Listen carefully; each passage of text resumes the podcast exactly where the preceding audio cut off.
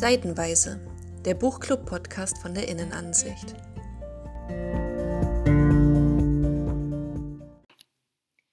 Hallo und herzlich willkommen zur ersten Ausgabe unseres Buchclub-Podcasts von der Innenansicht. Wir sind ein queerfeministisches Online-Magazin und in unserem Podcast besprechen wir jedes Mal ein anderes Buch, das wir vorher jeder gelesen haben und anschließend unterhalten wir uns darüber.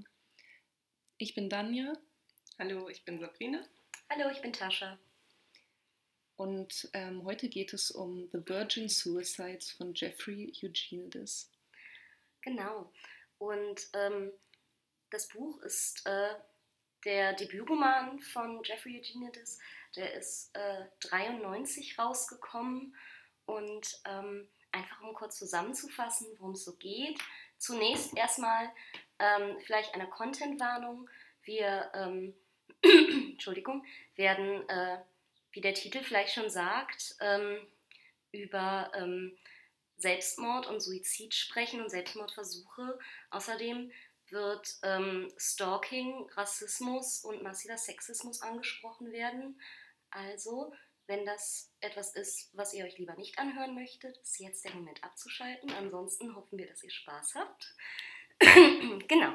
Also in dem Buch The Virgin Suicides oder auf Deutsch Die Selbstmordschwestern geht es ähm, um die Lisbon-Schwestern, ähm, Cecilia, Lux, Bonnie, Mary und Therese, die ähm, sich nacheinander bzw. in einer Art Gruppensuizid umbringen und der Weg dahin wird von einer unbestimmten, unbestimmt großen Gruppe Nachbarsjungs ähm, beobachtet.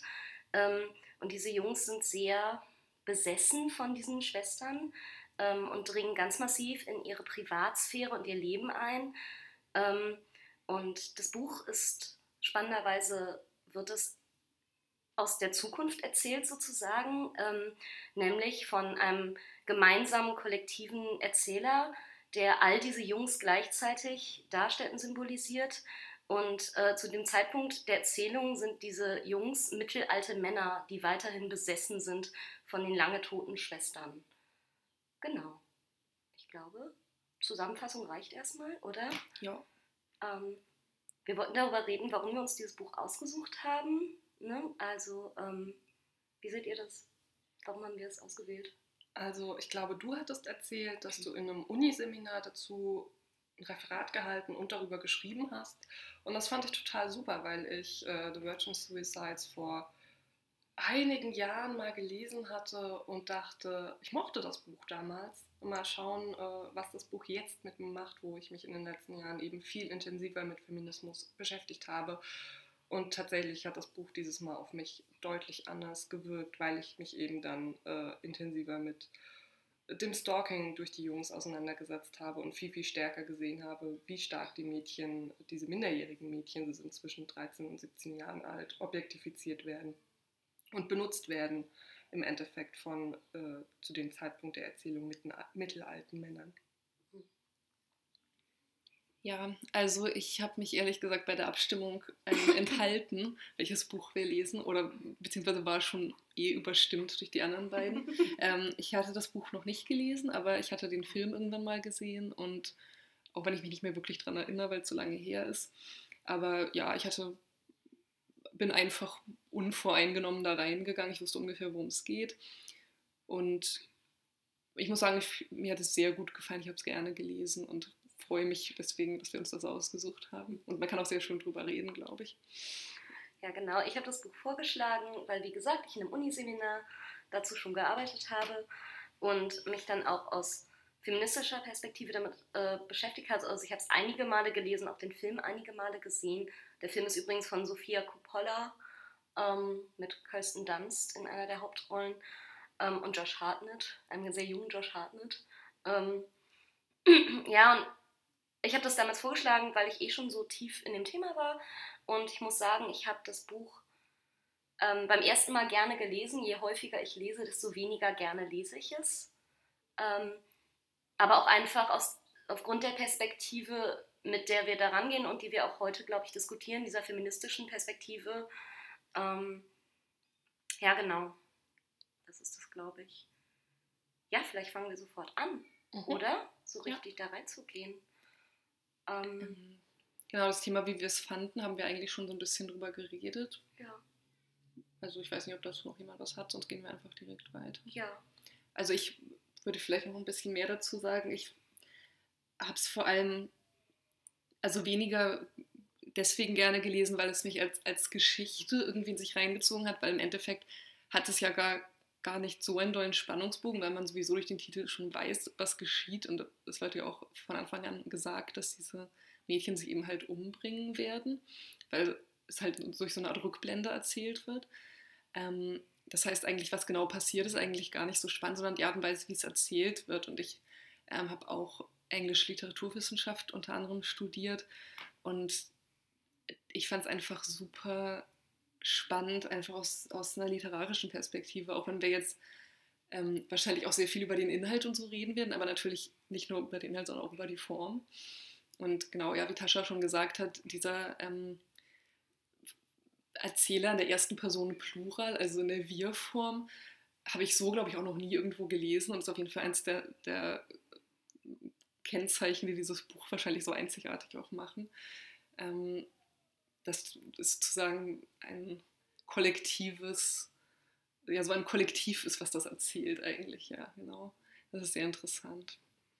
Ja, vielleicht ist das auch sofort was, ähm, womit wir zu unserem ersten Punkt, den wir, glaube ich, besprechen Mhm. wollen, übergehen können.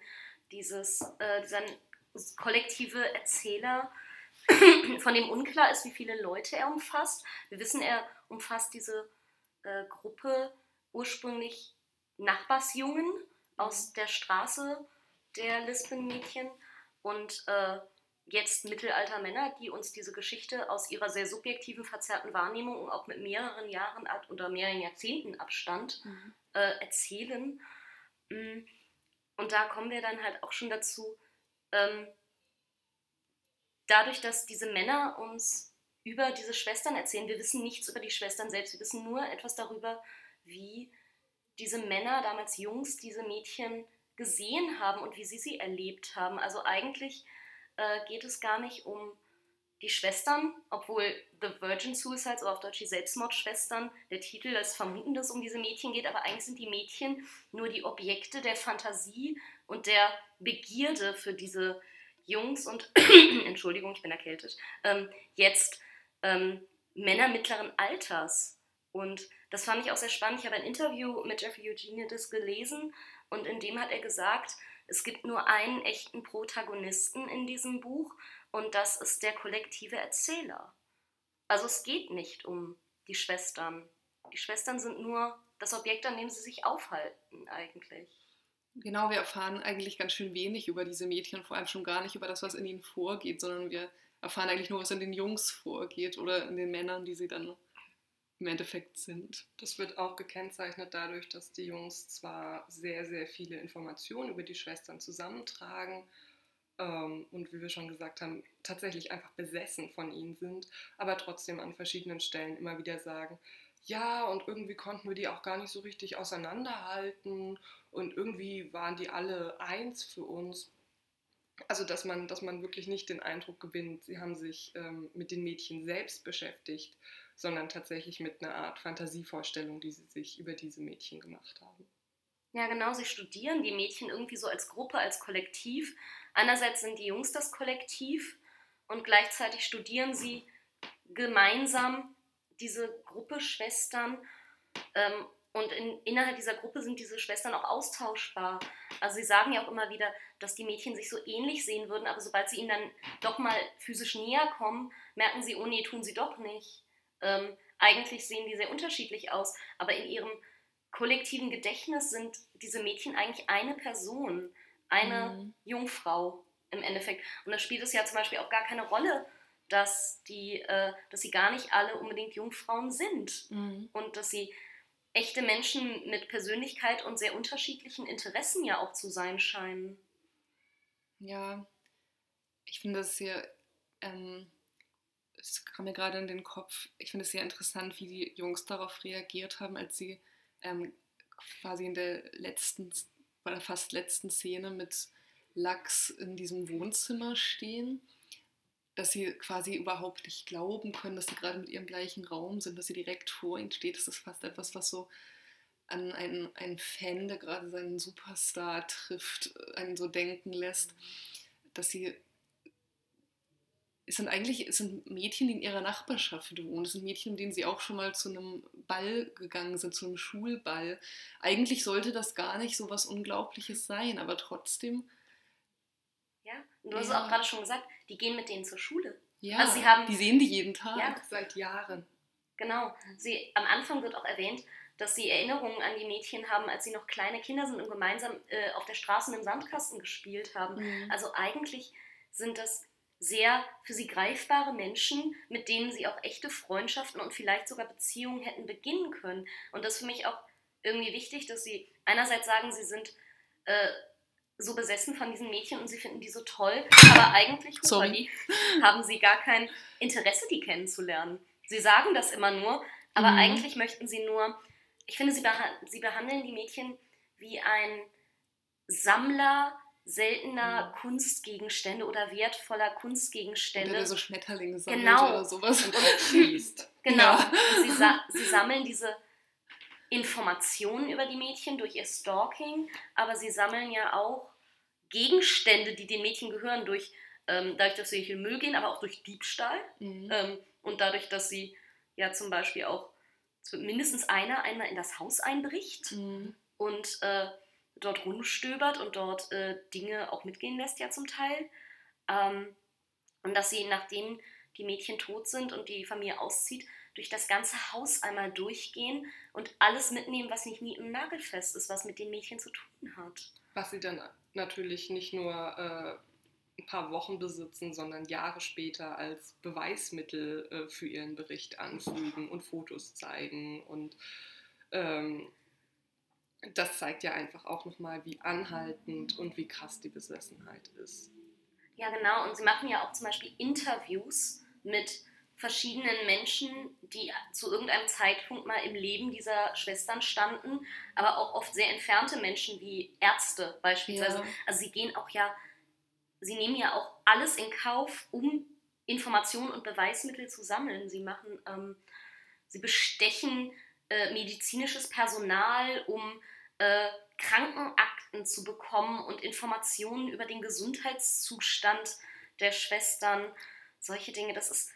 Sie tun so, als wären, würden sie da sehr wissenschaftlich rangehen, durch ihr Sammeln von Informationen und Beweisen und Interviews mit ExpertInnen, wie sie sie nennen. Ähm, aber eigentlich stalken sie nur. Ja, und sie benehmen sich eigentlich eher wie entweder Detektive oder investigative Journalisten, die einen Fall untersuchen. Aber eigentlich äh, ist es ja nur ein Privatvergnügen. Also die können selber nicht ruhen, bis sie nicht dieses Mysterium entschlüsselt haben, was diese Mädchen und ihr Selbstmord für sie darstellen. Und, und sehen sich selber auch als Erhaben an über zum Beispiel irgendwelche Journalisten, die darüber berichten, berichtet haben und sagen so, ja, die haben ja nie die wirkliche Wahrheit rausgefunden. Nur wir sind der Wahrheit am nächsten gekommen mit unserer Besessenheit über 40, 50 Jahre. Sie ärgern sich zum Beispiel auch, wenn in einem, ich glaube, Zeitungsartikel äh, die Namen der Mädchen verwechselt werden, also mhm. nicht richtig gesagt wird, welches Mädchen wie alt ist. Und ja. selber wissen sie aber oft gar nicht, um welche Schwester es sich gerade handelt, die sie von weitem sehen oder ja. die etwas verloren hat oder von der sie etwas gestohlen haben. Mhm. Also, und das finde ich, ähm, also all diese Dinge, die wir gerade gesagt haben, finde ich, ist ein sehr deutliches Zeichen dafür. Diese Jungs oder jetzt Männer sehen sich als Subjekte, als Handelnde, mhm. während die Schwestern etwas sind, was man studiert, was man ausspioniert. Mhm. Ähm, sie haben ja auch kein Schamgefühl in der Richtung, ja. weil sie sie gar nicht als Menschen wahrnehmen. Ja. Und das, obwohl sie so nah an denen sind mhm. eigentlich auf die Spitze getrieben wird dieses Beobachten ähm, zu einem Zeitpunkt, wo die Mädchen alle das Haus nicht mehr verlassen dürfen. Die Eltern haben sie quasi in dieses Haus eingesperrt. Und eine der Schwestern, die zweitjüngste, äh, Lachs, ungefähr 14 Jahre alt zu diesem Zeitpunkt, fängt an, mit verschiedenen Menschen auf diesem Dach Sex zu haben. Alle möglichen unterschiedlichen Männer. Es wirkt äh, in der Außenperspektive auf jeden Fall relativ wahllos, wen sie damit aufs Dach nimmt und äh, gut sichtbar für die Nachbarschaft dort oben Sex hat.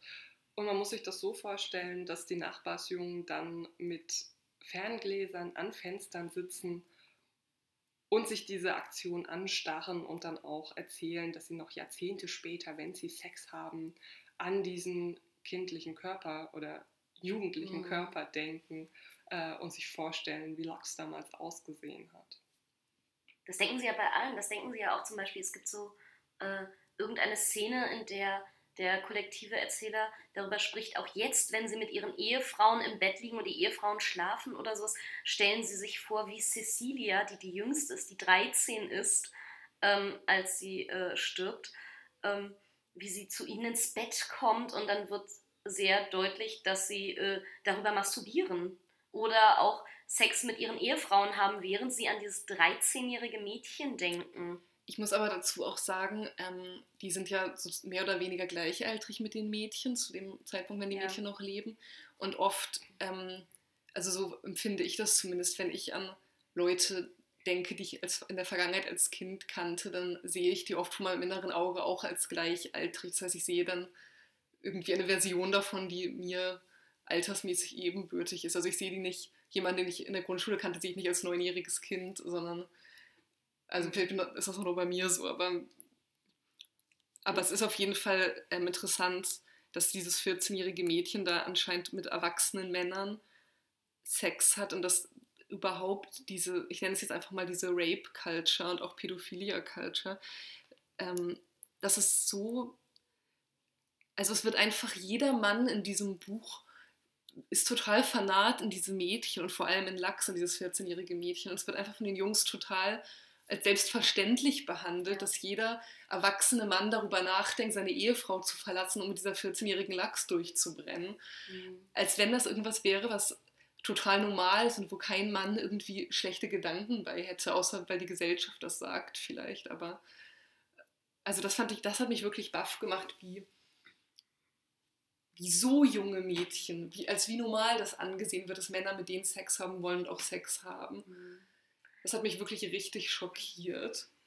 Für mich stehen die Schwestern als Symbolbild für Frauen generell innerhalb unserer Gesellschaft und vor allem auch für junge Frauen unserer Gesellschaft. Also ich sehe sie gar nicht so sehr in ihrer Rolle als Individuum, sondern als was sie repräsentieren. Und zwar repräsentieren sie Frauen innerhalb des Patriarchats, während diese sehr privilegierten Jungs äh, oder jetzt Männer dieses äh, Patriarchat und die Gesellschaft im Allgemeinen widerspiegeln oder als das oder als zumindest die Machthabenden der Gesellschaft. Und deswegen ist es für sie auch normal, dass alle Leute äh, Lachs oder diese Schwestern objektifizieren mhm. und sexualisieren, egal welchen Alters, egal wie viel sie mit denen zu tun haben, egal ob sie eigentlich erfüllte Ehen führen, mhm. ähm, weil es normal ist, dass man Frauen objektifiziert und sexualisiert. Und ich glaube auch gerade, dass die und deswegen ist vielleicht auch das Wort Virgin wieder ein bisschen wichtig, dass die so ein Idealbild von der Art, in Anführungszeichen, Frau oder vielmehr Mädchen darstellen, was jeder Mann irgendwie haben will. Dieses schöne, unschuldige, unberührte. Auch am Ende, wenn die Leichen irgendwie obduziert werden, dann wird nochmal betont, wie, wie unberührt diese Organe sind, wie gesund und wie funktionierend im Vergleich zu den Organen von irgendwelchen Leuten, die irgendwie ihr Leben lang geraucht oder Alkohol getrunken haben und dann am Ende irgendwie mit sonst wie vielen Jahren obduziert werden, diese unversehrten jugendlichen Körper. Das ist halt so dieses Idealbild. Und ich meine, wir brauchen uns ja nur mal irgendwie umzuschauen, welches ideale Frauenbild wir in der Werbung sehen. Das sind oft Models, die sind nicht älter als 16 Jahre alt, die Mode für Erwachsene, Make-up für Erwachsene, Parfum für Erwachsene modeln. Und das sollen Frauen sein, zu denen Frauen aufblicken, das sollen Frauen sein, mit denen Männer Sex haben wollen. Und die, die Models sind sehr, sehr, sehr jung, die das da teilweise darstellen. Und das ist so ein bisschen was, worüber man nicht so oft spricht, aber was eigentlich ziemlich offensichtlich ist in unserer Gesellschaft. Ähm, ja, genau. Und auch, du hast gerade das mit den Organen angesprochen. Mhm. Und da vielleicht auch, darüber haben wir äh, auch schon mal gesprochen, dass die, ähm, dass die Jungs oder Männer total besessen sind von jeder Form von Körper, Körperlichkeit und Körperflüssigkeiten mhm. dieser Mädchen. Ähm, also irgendwann wird mal, genau, dem Geruch, ja. Mhm. Irgendwann wird in dem Buch mal im, in der englischen Originalversion von fructifying flesh gesprochen. Mhm. Äh, dass, und dass ihre Körper damit zu bersten scheinen mit ihrer Jugendlichkeit und ihrem mhm. Fleisch. Ja. Und ihrem, genau, ihrem Geruch und ihrer Menstruation, ja auch ihre Menstruation wird ja immer wieder ganz massiv thematisiert. Also zwischendurch wird zum Beispiel als einer der Jungs zumindest erzählt, er wäre im Haus gewesen auf irgendeine Art, der dann erzählt, er äh, sei auch im Badezimmer, hätte da alles durchwühlt und hätte äh, in den Schlafzimmern die Bettlaken begutachtet und dann erzählt, äh, ganz stolz erzählt, er hat auch einen Tampon gefunden, der war quasi noch warm und tropfend von, äh, naja, von der Vagina eines der Mädchen. Er ordnet das dann auch, glaube ich, Lachs zu. Ja. Wo ja aber auch einfach wieder, wo man da steht und denkt, woher will er jetzt wissen, in welcher Vagina das gesteckt hat? Wir haben es hier Ja. faktisch mit vier jungen Mädchen, 13 bis 17, zu tun. Jede einzelne von denen könnte zu diesem Zeitpunkt menstruiert haben. Ähm, Die Mutter könnte, könnte menstruieren. die Mutter könnte sogar menstruiert haben. Auf die Mutter kommen wir vielleicht nachher nochmal. ja. Ähm, dass das vermutlich eher kein Bild ist und warum das eher kein Bild ist, äh, an dem sich die Jungs dann lange aufgehalten hätten. Ähm, zu einem anderen Zeitpunkt geht es um einen Schulball, den die Mädchen gemeinsam besuchen dürfen.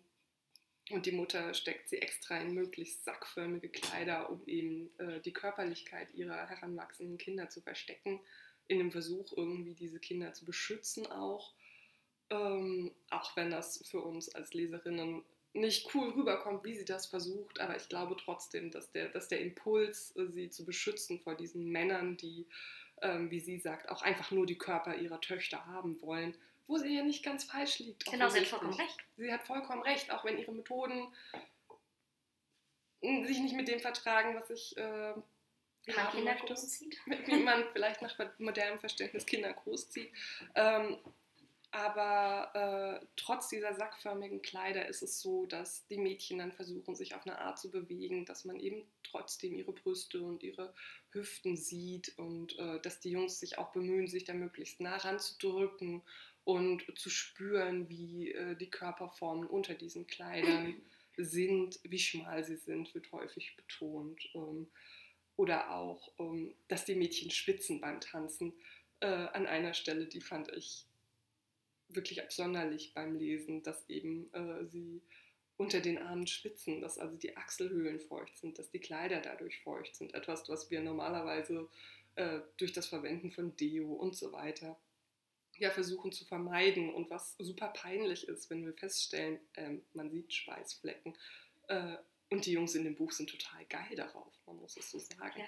Das fand ich auch super interessant, auch weil ähm, heutzutage man irgendwie so immer denkt, Frauen dürfen nicht riechen, alles muss immer ganz, ganz hygienisch Ja. sein, da dürfen auch nirgendwo Haare sein und keine Körperflüssigkeiten, niemals ever.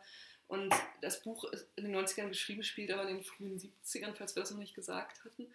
Ähm, und ich glaube auch oft, äh, wir, wir sind ja, wir als Frauen wissen ja auch nicht immer, nicht immer was in, in Männern so vorgeht. Ich glaube, ganz viele finden die, die Körper, die natürlichen Körpergerüche doch viel interessanter, als man, als die Werbung uns das vielleicht, vielleicht ähm, erzählen will, weil ich meine, das Buch ist ja auch von einem heterosexuellen Mann, ich glaube, einem heterosexuellen Mann, der zumindest mit einer Frau verheiratet ist, geschrieben wurde. Äh, und und gerade das ist so auf diese Gerüche und auf die Tatsache, dass Frauen auch schwitzen und menstruieren und dass da Körperflüssigkeiten sind, dass also was überhaupt erwähnt, das ist so, so selten. Aber, du vielleicht zuerst? Mhm. Okay. An einer Stelle, ähm, wo das äh, Badezimmer der Schwestern inspiziert wird, wird auch erzählt, dass die vier Mädels das eben auch gemeinsam benutzen. Äh, und an einer Stelle steht tatsächlich, dass, äh, dass sie auch vollkommen ungeniert die Toilette benutzen, ähm, während die anderen mit im Raum sind. Ähm, also auch diese Art der Körperflüssigkeiten, nicht nur die, die irgendwie im weitesten Sinne tatsächlich mit Sex zu tun haben, schwitzen und menstruieren, sondern auch ähm, andere Dinge, die der Körper so natürlicherweise tut, wird da so betont und erwähnt und hervorgehoben. Aber für mich ist das ein bisschen wieder, das ist ja wie eine komplette Übersteigerung. Dieses, ähm, sie kennen andere Mädchen. Ja. Sehr offensichtlich, diese Jungs kennen andere Mädchen, die haben, äh, die haben Schwestern, die haben Eltern, äh, von Mhm. denen manche auch weiblich sind. Kameradinnen.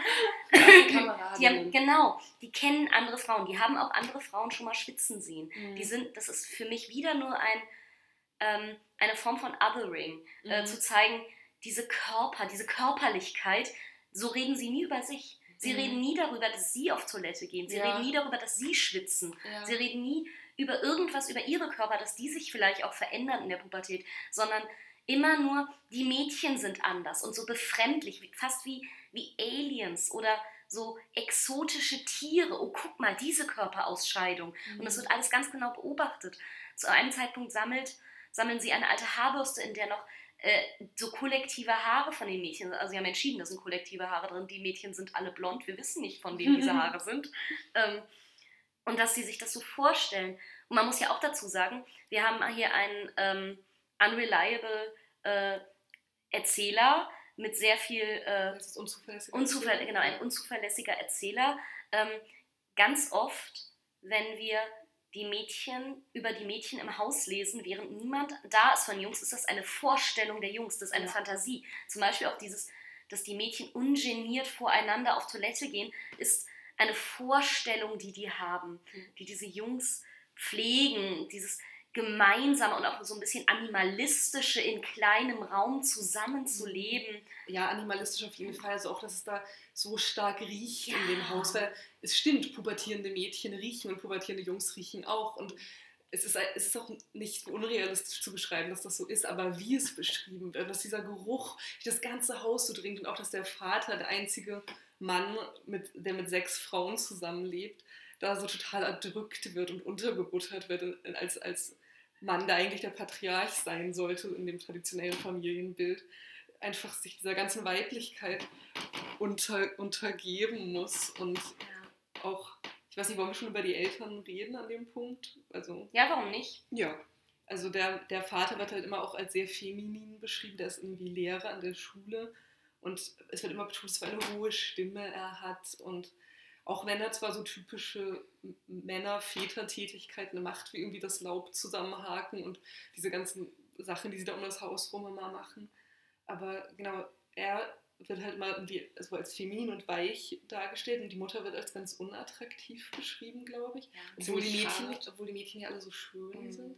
Wobei auch nicht, ich glaube, die Mädchen sind auch gar nicht alle so schön. Nein. Ich glaube, das ist wieder nur so ein so ein Wunschbild. Ich glaube, wenn man sich die einzelnen individuellen Mädchen anguckt, wird, glaube ich, auch einmal gesagt, ja, die, die Therese ist ja zum Beispiel gar nicht so hübsch, also, ne? also irgendwie, genau das Zitat habe ich auch gerade nicht. Aber einer hat schiefe Zähne oder ja, sowas genau. wird betont. Ich glaube, ja. Bonnie hat einen relativ langen Hals. Ja. Mhm.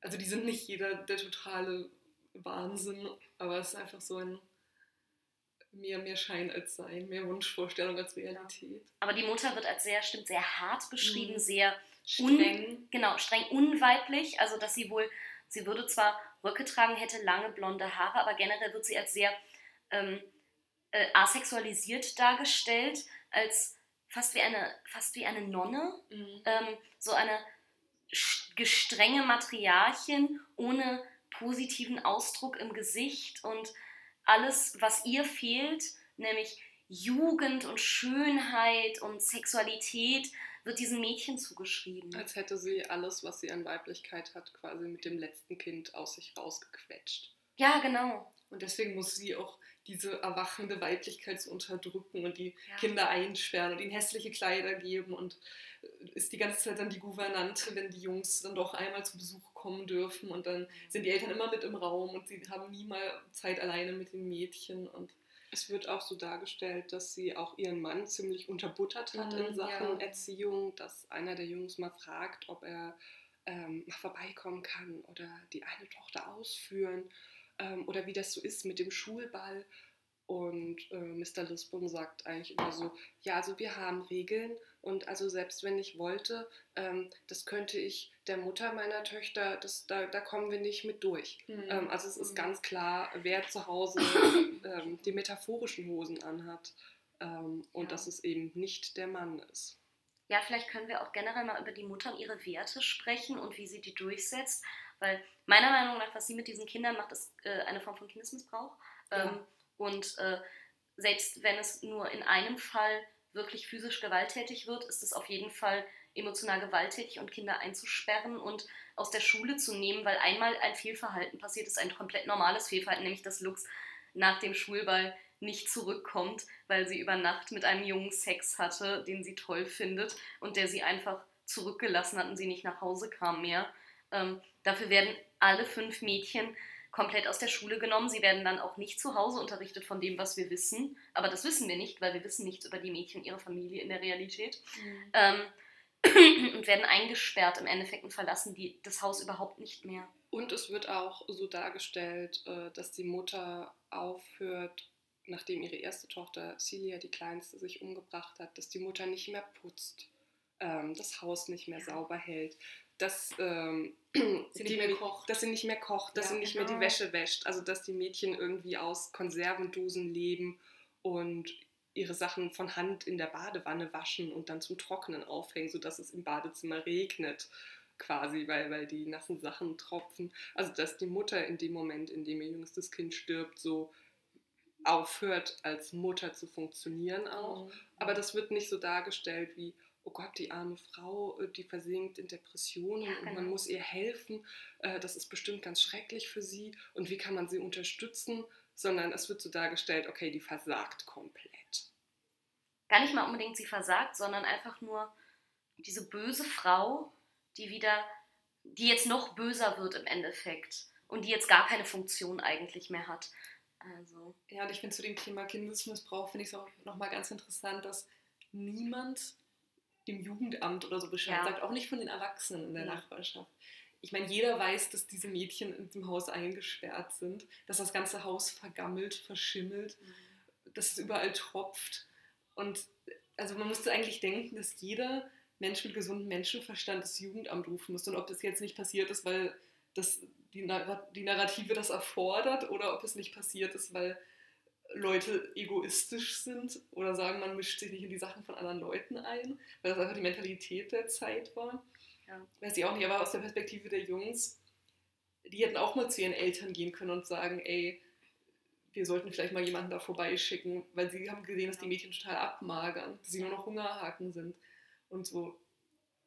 genau, Da müsste eigentlich mal irgendjemand was machen, denkt man so, ne? ja, Gerade in der Nachbarschaft, wo man aufeinander aufpasst, und so wird es ja beschrieben, dass die Nachbarn sich alle untereinander kennen, es gibt Klatsch und Tratsch und Mhm. es ist irgendwie eine Community, aber das, dass sich niemand um das Schicksal dieser Mädchen so. Das einzige Mal, dass die Nachbarschaft bei irgendwas eingreift, ist, als nachdem sich, äh, und das ist jetzt, glaube ich, sehr graphic Content, ähm, sich Cecilia aus dem Fenster geworfen hat auf den äh, Zaun mit den Eisenspitzen und sich darauf selber aufspießt im Moment, im, sozusagen, und dass sie, ähm, nachdem sie da runtergeholt wurde, äh, ich glaube am nächsten Tag oder die, ein paar Tage darauf, die ganzen Männer der Nachbarschaft kommen, ohne mit der Familie zu sprechen und diesen Zaun ausbuddeln, obwohl der in Beton ist und irgendwer kommt mit einem Truck und die Frauen der Nachbarschaft bringen Limonade und Erfrischungen und es wird so ein Spektakel wieder. Mhm. Also im Endeffekt nicht nur die Jungs ergötzen sich an dieser, diesem Zirkus oder diesem Zoo, als dass sie diese Familie und diese Mädchen sehen, sondern die ganze Nachbarschaft tut das im Endeffekt. Ja.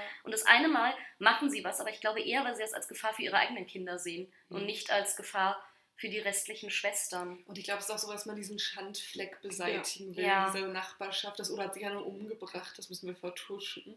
Ja. So. Und Das das, geht ja äh, nicht. ist quasi einfach auch so. Wir haben ja jetzt was gemacht. Also wir haben jetzt das Problem Ja. beseitigt. Mhm. Ähm, gut sichtbar, gemeinschaftlich, ohne diese Familie irgendwie einzubeziehen, weil äh, also es kommt auch so rüber, als wären die dadurch irgendwie icky geworden, also irgendwie Ja. Mhm. äh, ausgestoßen geworden aus der das ansteckend. Naja, sie sagen, es ist ansteckend. Ja. Sie sagen ja explizit, der Selbstmord von Cecilia hat ein Virus in die Luft gesetzt und durch den sind nicht nur, haben sich nicht nur ihre Schwestern umgebracht, sondern die Nachbarschaft ist zerfallen. Mhm. Also diese Bäume werden ja von irgendwelchen Käfern befallen, die Bäume sterben alle. So ein Geruch Die setzt sich in der Wirtschaft Straße. Genau, die Wirtschaft geht hinab.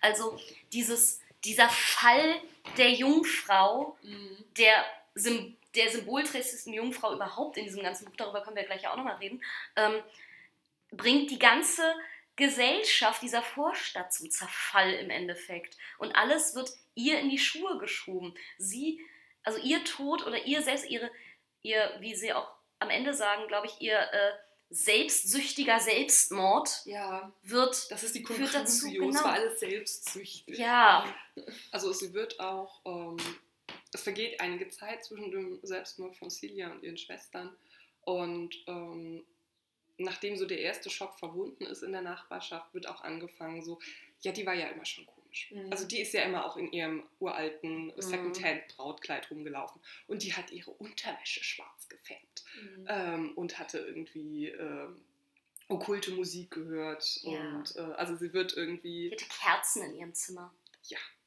Und Definitiv eine Hexe. Ja. totale Hexe. Ja. Ähm, also auch so, so ein Archetyp Frau wird da eigentlich Mhm. aufgerufen, um, äh, ja, um auch keine Verantwortung als Gemeinschaft darüber, dafür zu übernehmen, dass eine 13-Jährige sich umgebracht hat. Ich finde total spannend, dass sie, dass sie so eine, sie übernimmt so eine Dreierfunktion, finde ich. Und zwar ist sie einerseits, sie ist das Kind, sie ist die Jüngste. Sie ist diese noch, sie wird auch oft sehr, sehr kindlich beschrieben, sie wird beschrieben, wie sie spielt und Mhm. sowas. Gleichzeitig ist sie die Braut in ihrem Brautkleid, das sie auch nie auszieht und was immer gammeliger wird irgendwie. Und drittens ist sie die alte Hexe. Also sie ist so alle drei Stufen von Frau, die die Gesellschaft irgendwie einem zuschreibt und die man sein kann. Und alle drei sind schlecht.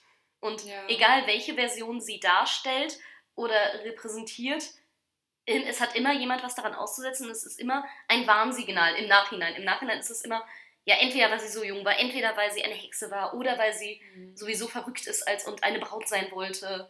Mhm. Ähm, wir wissen nichts über sie, außer durch ihr Tagebuch, was sich die Jungs Mhm. ja auch aneignen Ja. äh, in einem Diebstahl Mhm. und wo sie über sehr mondäne, normale Dinge schreibt, zum Beispiel darüber, was es zum Abendessen gegeben hat.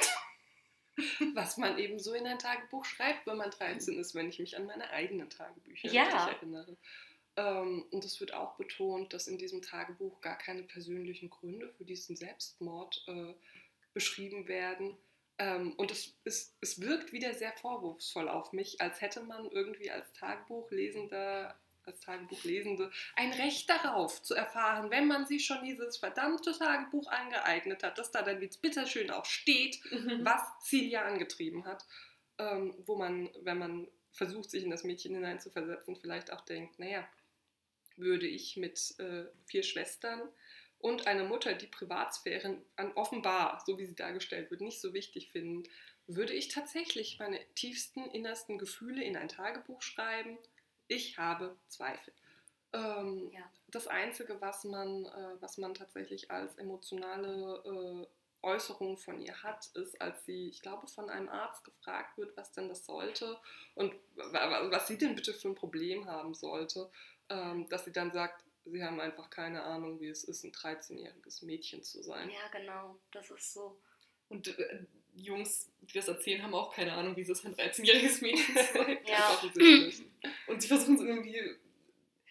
Ich glaube, sie versuchen nicht wirklich diese Mädchen zu verstehen, Nee. sondern sie geilen sich einfach nur Ja. an diesem ganzen Ding auf. Und das ist ja auch so ein an diesem bisschen. Mysterium, das sie ja nie verstehen können. Ich finde, dieser Satz ist einer, ist fast mit der wichtigste überhaupt in dem ganzen Buch. Obviously, you've never been a 13-year-old girl. Mhm. Ähm, weil, ja genau, darauf möchte Eugenius, glaube ich, hinaus auch so ein bisschen dieses, egal wie sehr diese Jungs besessen sind, egal wie sehr sie stalken, egal wie sehr sie äh, Beweisstücke sammeln und Interviews äh, führen, sie reden ja sogar mit der Mutter zwischendurch, ähm, Jahre später. Ähm, also die Audacity zu haben, zu dieser trauenden Mutter zu gehen, über die toten Kinder zu reden. Mhm. Ähm, am Ende werden sie als Teil der Gesellschaft und des Patriarchats nie wissen, wie es ist, ein Mädchen zu sein oder eine Frau zu sein. ja. Und das ist, glaube ich, auch so ein bisschen für mich, was ich aus diesem Buch mitgenommen habe am Mhm. meisten. Die wer diese Menschen werden uns nie verstehen können, weil sie gar nicht, selbst wenn sie es wollten, sie haben gar nicht den Zugang dazu. Aber Ja. sie versuchen auch nicht wirklich einen Zugang zu bekommen. Ja. Also sie verbleiben ja in der Rolle der Voyeure Mhm. und ähm, durch den Aufbau des Buches, dadurch, dass wir nie in die Familie wirklich reingucken können, weil das Buch eben nicht aus der Rolle äh, der, aus der Sicht der Schwestern oder von mir aus auch aus Sicht der Mutter, die wäre sicherlich auch total interessant, oder des Vaters beschrieben wird, ähm, sind wir als Leserinnen eben auch nur in der Rolle derer, die von außen drauf gucken. Das ist eine Rolle, in die uns dieser Wir-Erzähler drängt.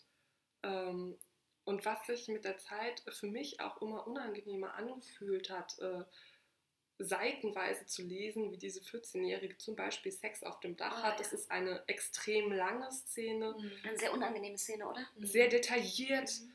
Ähm, es wird zum Beispiel auch darüber äh, geschrieben, wie Locks äh, versucht hat zu verhüten, zum Beispiel indem sie Colaflaschen geschüttelt und den Inhalt dann in sich reingepumpt hat.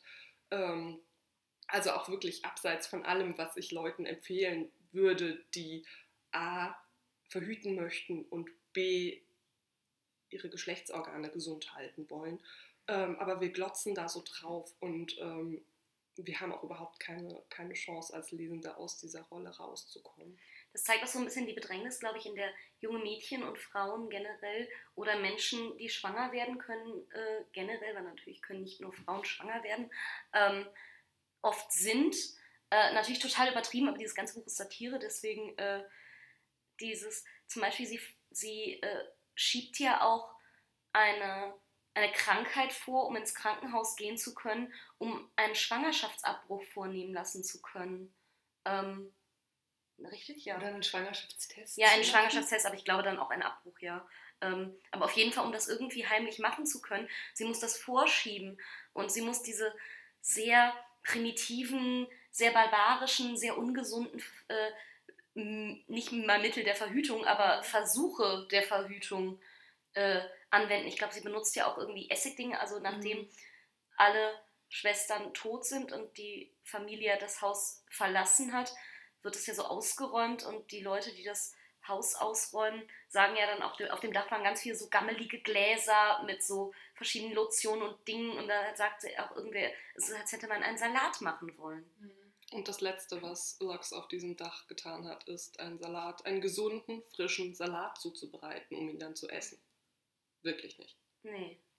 also, und das finde ich total faszinierend, also wie dann auch dieser, dieser, diese Problematik dargestellt wird, der Verhütung, aber gleichzeitig des Reinsein des Müssen und der, der Scham, sexuell aktiv zu sein, vielleicht auch von jungen Leuten. Mhm. Äh, weil, seien wir ganz ehrlich, äh, ja, sie scheint damit irgendwie Männern Sex zu haben, also erwachsenen Männern zum Teil, und das ist sehr problematisch, wobei der Pizza Boy jedes Alter haben kann in den 70ern. Und das waren, glaube ich, auch andere Working Class Boys. Also ja. Andere Jungs aus einer anderen Nachbarschaft. Ja, genau. Das waren wohlgemerkt nicht die Jungs, die uns die Geschichte erzählen. Ja. Also nicht die reichen, weißen, äh, wohlerzogenen mhm. Kinder, die da mit äh, Ferngläsern stachen, ja. ähm, sondern, sondern also so, so andere Leute. Ja, und sie bricht damit ja auch so ein bisschen daraus, dass das einzige Mal neben den Selbstmorden, dass wir äh, eine der Schwestern sehen, dass sie eine Form von Agency haben und aktiv etwas tun, nämlich dass sie aktiv diese Jungs oder Männer, ich glaube ehrlich gesagt, das sind Jungs in vielen Fällen, ähm, aber halt arbeitende Jungs und damit Working Class People, was auch eine aktive Entscheidung ist, die sie, glaube ich, trifft, ähm, auf, durch, nachts durch das Haus lotst, in dem die Mutter ist mhm. und sie auf das Dach lockt oder nicht locker, aber mit ihnen auf dieses Dach geht und da mit ihnen Sex zu haben, sehr öffentlich, sehr sichtbar. Mhm. Und aus dem Buch wird ja irgendwann, also wir können später über Selbstmorde reden, aber ich glaube, es, wird sehr deutlich, dass dem Mädchen bewusst ist, dass die Jungs sie dauernd beobachten und stalken ja. und dass das auch eine Show auf ist, die sie performt. Sie performt ja. diese femme fatale, die männerfressende mhm. äh, Frau und gleichzeitig äh, ist es natürlich, ist es meiner Meinung nach ein Hilfeschrei und niemand kein, macht was. Sie hat ja auch keinen Spaß daran. Sie genau. hat ja auch beschrieben, dass sie total passiv ist und ja. es so macht wie eine, eine letztliche Pflicht, die sie jetzt irgendwie die sie jetzt durchziehen muss. Mhm. Aber es ist natürlich äh, vielleicht aufgrund der Tatsache, dass sie nicht aus dem Haus raus darf, irgendwie die einzige Möglichkeit für sie, aus diesem Bild der äh, braven Jungfrau genau. auszubrechen und eben ähm, nicht nur heimlich äh, irgendwie in einem Besenschrank zu fummeln mit irgendwelchen Klassenkameraden, sondern eben tatsächlich auf Dächern zu vögeln mit Hinz und Kunst. Ja, und ich, ähm, es gab so ein paar Stellen in dem Buch, wo es, ähm, wo einfach Dinge passieren, die ich als Leser nicht, wo ich nicht mitgehen kann, wo ich nicht glauben kann, dass das realistischerweise in diesem Setting passieren ja. könnte wo ich auch glaube, dass der Autor das ganz bewusst macht, mhm. dass sehr viele Dinge einfach so ein bisschen aus der überzogenen Fantasie der Jungs fast zu entspringen scheinen. Also, dass Lachs irgendwie Sex hatte, ist klar wegen diesem Krankenhausaufenthalt, aber wie zum Teufel soll sie, wenn sie in diesem Haus eingesperrt ist, überhaupt diese Männer kennenlernen? Wie soll sie überhaupt Kontakt zu denen aufnehmen? Das wird alles niemals erklärt. Wir sollen einfach hinnehmen als Leser, dass sie da auf diesem Dach mit irgendwelchen wildfremden Typen schläft. Mhm. Und dann denke ich so, das macht vorne und hinten keinen Sinn. Und man denkt irgendwie fast, dass da die Fantasie in einen Streich spielt. Ja, und gleichzeitig kommen, äh, rufen sie sich ja immer gegenseitig nachts an und treffen sich dann in einem Haus, die Jungs, weil offenbar können die Jungs auch einfach mitten in der Nacht ihr Haus, ihre Häuser verlassen und gemeinsam zu einem anderen Haus gehen äh, und dort im Endeffekt wie einen Kinoabend machen, wie sie mhm. Lux mit dem äh, Teleskop, glaube ich, mhm. Äh, beobachten, wie sie Sex hat. Und zwischendurch machen sie Popcorn. Also, ja. nee, wirklich. Also, das übernimmt, nimmt halt so überzogene Ausmaße. Und deswegen, ich gehe davon aus, dass sagen wir, weil wir nur die Perspektive dieser Jungs bzw. jetzt Männer haben, sagen wir, das wäre real. Mhm. Ähm, und ich gehe jetzt einfach mal davon aus, dass es real ist, auch wenn es unrealistisch ist. Aber Satire darf auch mal mhm, unrealistisch ja. sein. Ähm, dann haben andere Menschen in der Nachbarschaft das auch gesehen. Wir wissen, dass der Flaschensammler mhm. ähm, das sieht. Ja. Auch niemand sagt was. Und meiner Meinung nach ist das eine Form von Hilfeschrei, weil es ja. ist diese gepflegte, ruhige Nachbarschaft, wo alles immer ordentlich ist und mhm. es wichtig ist, wer in welche Kirche geht und mhm. wer wo in welchem Golfclub ist. Ähm, und mit Working Class Jungs mhm. auf dem Dach Sex zu haben, sichtbar für alle, ähm, also ich glaube, viel drastischer kann man gar nicht mehr mit diesen Normen brechen. Ja. Einerseits für sich selbst, aber einerseits auch nach außen und trotzdem sagt die ganze Nachbarschaft nichts. Ja. Die wissen das alle und trotzdem sagen sie wieder nichts. Und am Ende, und vielleicht können wir da auch gleich über die Selbstmorde sprechen, mhm. außer dieser Sexszenen, außer diesen Sexszenen, ist es wirklich das einzige Mal neben den Suiziden, dass sie eine Machtrolle einnimmt, eine aktive Rolle in mhm. ihrem Leben. Zumindest aus Sicht dieser Jungs. Und da, für mich ist das eine Form von Ausbruch auch aus dieser Gesellschaft und aus diesem voyeuristischen, okay, wenn ihr mich schon beobachtet, dann gebe ich euch jetzt auch mal eine Show. Ja. So, wenn eh schon die ganze Zeit äh, ihr in mein Haus einbrecht und meine Privatsphäre irgendwie durchstöbert, dann kriegt ihr hier mal eine Show. Mhm. Und ja, ich meine, wenn sie wirklich in der Lage wäre, sich aus dem Haus rauszuschleichen und mit irgendwelchen Typen durch das Haus zu schleichen auf das Dach, dann könnte sie auch überall mit denen Sex haben. Ja, auch bei, denen, rausgehen, bei ja. denen zu Hause oder im Gebüsch oder was mhm. weiß ich. Also oder einfach halt in ihrem Bett, wo es wirklich wahrscheinlich auch gemütlicher wäre als auf einem Dach. Ja, aber sie macht es halt wirklich extra da, wo man, wo genau diese Jungs sie sehen, weil alle anderen Leute schlafen ja auch. Ja. Und diese Jungs sind anscheinend die ganze Nacht wach und glotzen dieses Haus an. Ja. Ja. Und wollen wir dann tatsächlich über, den, äh, über die Selbstmorde sprechen? Ja, oder? Ja. Möchtest du anfangen? Mhm. Genau, also wie Tascha ja schon gesagt hat, das ist die einzige andere Stelle, wo wir wirklich zielgerichtete, aktive junge Frauen sehen, auch wenn sie sonst von den Jungs ausgeführt wurden, zum Beispiel auf dem Ball, haben wir Mädels, die eigentlich eher abwarten und, und mal gucken, was mit ihnen passiert. Mhm. Und äh, in, an diesem finalen Tag haben sie offensichtlich beschlossen, jetzt reicht's. Jetzt. Und Cecilia auch davor zweimal. Äh, genau, Cecilia davor zweimal, aber die anderen vier äh, halt sonst nicht. Ähm, wo die Mädchen jetzt wirklich beschließen, okay, das war's, wir spielen dieses Spiel nicht mehr mit, wir wollen nicht mehr eingesperrt sein, wir wollen nicht mehr die ganze Zeit beobachtet werden. Äh, wir zeigen euch jetzt, dass wir tatsächlich ähm, unser Leben und damit auch unseren Tod in der Hand haben. Ja. Also vielleicht zuerst zu Cecilia, weil Cecilia die erste ist, die sich umbringt und auch äh, fast ein Jahr vor den anderen. Ähm, das Buch beginnt im Endeffekt damit, dass Cecilia sich äh, die Pulsader in der Badewanne aufgeschnitten hat und ein Junge, der in das Haus eingebrochen ist, sie findet, ähm, weil er nämlich gerne durch das Badezimmer stöbern möchte und er ist auch gar nicht entsetzt oder sowas, sondern er beschreibt, wie sie in der Badewanne lag und wie sie aussah und wie ihr Körper aussah und stilisiert es fast zu einem heiligen Bild. Äh, ja, genau, und der Geruch des Blutes und ihres Körpers in der Badewanne wieder.